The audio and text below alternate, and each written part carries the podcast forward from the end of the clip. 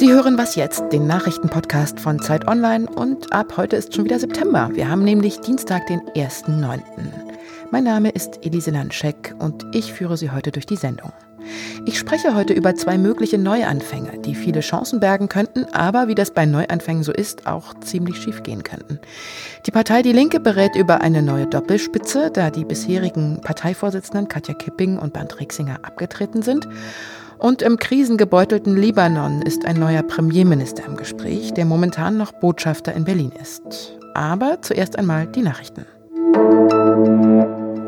Der chinesische Außenminister Wang Yi macht heute auf seiner Europareise in Berlin Halt und könnte beim Treffen mit Außenminister Heiko Maas auf Gegenwind zum Umgang Chinas mit der unterdrückten Minderheit der Uiguren und dem Sicherheitsgesetz für Hongkong treffen. Zumindest haben Bundestagsabgeordnete von CDU, FDP und Grünen den Außenminister zu Klartext aufgefordert. Spätestens seit den Ereignissen in Hongkong müsse Maas eine andere als die bisherige zurückhaltende Sprache finden. Ob Maas die heiklen Themen dann allerdings wirklich anspricht oder sich weiter in subtiler Diplomatie versucht, bleibt allerdings fraglich. In Wien berät heute die gemeinsame Kommission zur Überwachung des Atomabkommens mit dem Iran über aktuelle Probleme und Herausforderungen. Dazu könnte gehören, dass die USA, die 2018 einseitig aus dem Deal ausgestiegen waren, jetzt wieder UN-Sanktionen gegen den Iran einsetzen wollen. An dem Treffen heute werden Vertreter Irans und der fünf verbliebenen Unterzeichnerstaaten des Atomabkommens, nämlich Deutschland, Frankreich, Russland, China und Großbritannien, teilnehmen. Das Atomabkommen von 2015 soll Teheran am Bau einer Nuklearwaffe hindern. Zugleich waren dem Iran bessere wirtschaftliche Beziehungen in Aussicht gestellt worden. Redaktionsschluss für diesen Podcast ist 5 Uhr.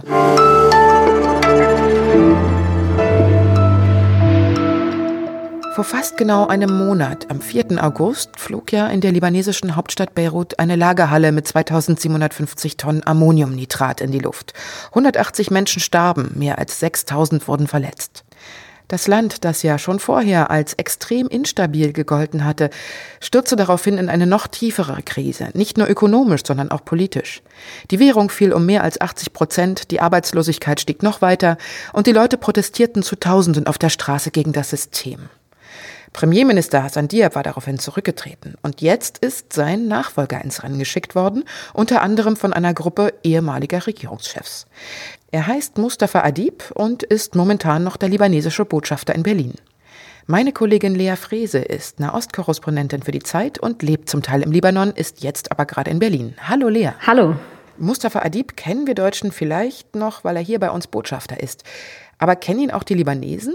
Wofür steht er denn genau? Den meisten Libanesen ist er ganz sicher kein Begriff. Der ist seit ungefähr 20 Jahren Berater einer der wichtigen politischen Figuren im Land, ein Ex-Premierminister und Adib kommt damit eigentlich aus der zweiten Reihe äh, der gleichen politischen Elite, die das System aufgebaut hat, was jetzt versagt. Aber den Libanesen ist ja kein Begriff, so ein bisschen ein unbeschriebenes Blatt. Nach der schweren Explosion äh, in Beirut haben ja viele Menschen jetzt auf einen politischen Neuanfang gehofft und auch dafür demonstriert und auf weniger Korruption und Vetternwirtschaft gehofft.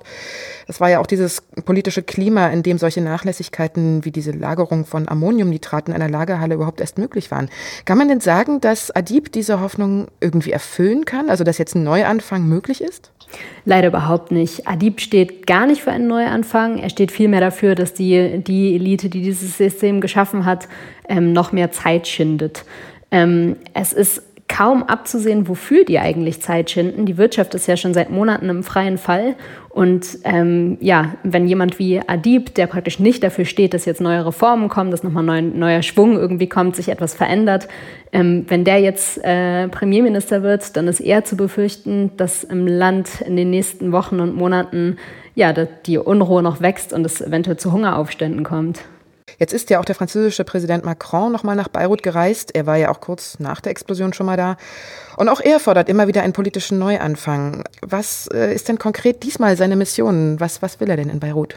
Ja, dieser Besuch von Macron ist jetzt äh, höchst symbolisch. Erstens kommt er einen Monat nach der Explosion. Ähm, Macron war unmittelbar nach der Explosion schon mal nach Beirut gereist, um auch seine Unterstützung, seine Solidarität auszudrücken mit den Libanesen und gleichzeitig da schon in so einer, in einem komischen Zwiespalt, dass er Solidarität ausdrücken wollte, aber eben nicht mit der Regierung, nicht mit dem bestehenden politischen System, sondern ein, ja, ein Zeichen setzen wollte eigentlich gegen die Korruption und so mit dem Volk. Ähm, nun kommt er wieder nach einem Monat. Er hatte das schon angekündigt, sagte, er möchte sich anschauen, ob es irgendwie Fortschritt gegeben hat. Gleichzeitig kommt er ähm, ja, am 1. September heute, genau vor 100 Jahren, wurde ähm, das Mandatsgebiet, also damals praktisch eine Quasi-Kolonie Groß-Libanon geschaffen. Es ist praktisch der 100. Geburtstag des Libanon. Und äh, auch hier kommt er wieder in der Doppelrolle. Einerseits ähm, wurde genau damals ja, die Grundsteine dafür gelegt, wie der, wie der Libanon heute politisch funktioniert. Andererseits ähm, ja, will er eigentlich ausdrücken, dass dieses System so nicht weiterlaufen kann. Vielen Dank, liebe Lea. Ja, danke dir.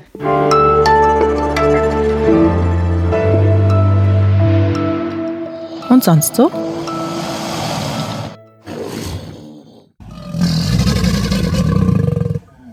Wissen Sie, was das ist?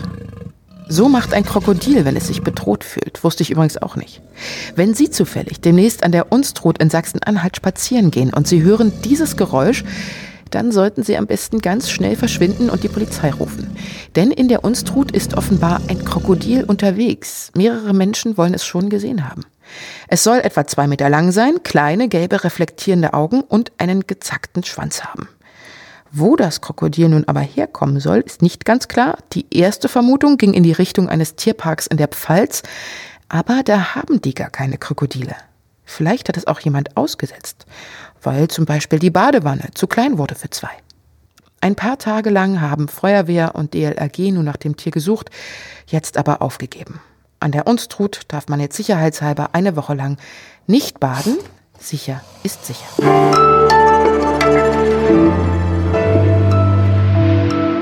Die Partei Die Linke dümpelt seit Monaten wie erstarrt im Umfragetief. Gerade mal zwischen 6 und 9 Prozent könnten die Linken holen, wenn jetzt Wahl wäre. Und die bisherigen Parteivorsitzenden Katja Kipping und Bernd Rixinger haben nun erklärt, dass sie nach acht Jahren den Weg freimachen und abtreten wollen. Und damit hätte die Linke jetzt die Chance, sich ganz neu aufzustellen. Nicht nur personell, sondern auch inhaltlich. Denn eigentlich könnten sie ja gerade jetzt in Corona-Zeiten, wo es so viel um soziale Fragen geht, aber auch das Thema Kapitalismuskritik wieder ganz weit vorne ist, genügend Stimmen sammeln für die nächste Wahl. Nun wird also viel diskutiert, wer Kipping und Rixinger denn am besten nachfolgen könnte. Und dabei scheint eine Doppelspitze mit zwei Frauen möglich zu sein. Als aussichtsreich gelten die Fraktionsvorsitzenden aus Hessen und Thüringen, Janine Wissler und Susanne Hennig-Welsow. Und meine Kollegin Katharina Schuler hat zu der neuen Doppelspitze recherchiert. Hallo Katharina. Hallo.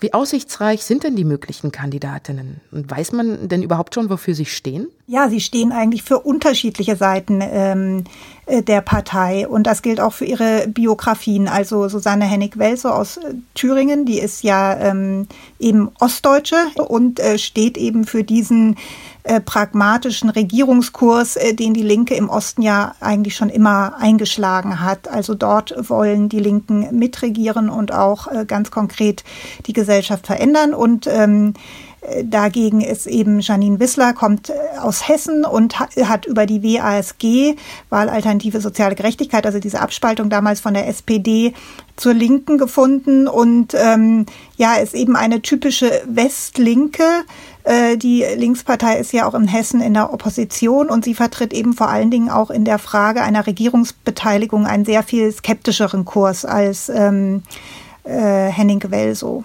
Heißt das also, dass ein grundsätzlicher Wandel mit diesen beiden Frauen möglich ist oder nicht? Inhaltlich, glaube ich, würden die vieles fortsetzen, was jetzt auch von Katja Kipping und Bernd Rixinger begonnen wurde, eben die linke Kampagnen fähig machen, sie als Mitgliederpartei aufstellen. Das sind eigentlich so Ziele, an denen die sicher auch äh, weiterarbeiten würden. Aber es kann natürlich einfach immer einer Partei so einen ähm, neuen Anschub geben, wenn dann auch mal äh, neue Gesichter da sind, dann ist das Interesse wieder größer und gerade auch vor allem Frau Wissler gilt auch wirklich als äh, jemand mit Ausstrahlung, also auch rhetorisch äh, recht geschickt und einnehmend und äh, da könnte natürlich durchaus das auch sich positiv auswirken. Katja Kipping und Bernd Rixinger haben ja erklärt, dass sie nicht mehr antreten wollen. Was kannst du denn zur Bilanz der beiden sagen? Also so richtig gut steht ja die Partei nicht da und können die beiden sich jetzt auf die Schulter klopfen oder eher nicht so? Man kann sagen, es hat im Grunde zwei Seiten. Also im Osten ist die Partei im Niedergang. Da hat sie auch im letzten Jahr ja mit Sachsen-Anhalt und in Brandenburg bei Wahlen sehr schlecht abgeschnitten, in Ausnahme Thüringen, aber wo eben der äh, Oberrealo Bodo Ramelow an der Spitze steht, der sich nach Möglichkeit von seiner Partei äh, distanziert. Auch bei der Europawahl hat die Linke schlecht abgeschnitten. Auf der anderen Seite ist es eben den beiden gelungen, äh, die Linke vor allem auch im Westen und in Großstädten zu stärken. Also Bernd Rixinger hat gerade in der nochmal gesagt, äh, die Linke ist jetzt im Westen äh, die jüngste Partei das ist natürlich ein Erfolg, dass äh, viele, dass es durchaus Zutritte gab, Eintritte von jungen, äh, akademisch gebildeten Großstädtern. Und äh, das macht es natürlich für die Partei auf der anderen Seite aber auch schwierig, äh, den Spagat äh, zu schaffen zwischen ihren ursprünglichen Milieus, eben eher den Arbeitslosen abgehängten und eben dieser neuen urbanen Klientel. Vielen Dank, Katharina. Okay, bitte. Und das war Was jetzt für heute. Hören Sie gerne rein in unser Update am Nachmittag und natürlich auch gerne wieder morgen früh. Und Sie wissen ja, wenn Sie uns zu unserer Sendung irgendetwas sagen möchten oder eine Frage haben, dann schreiben Sie uns unter wasjetzt.zeit.de.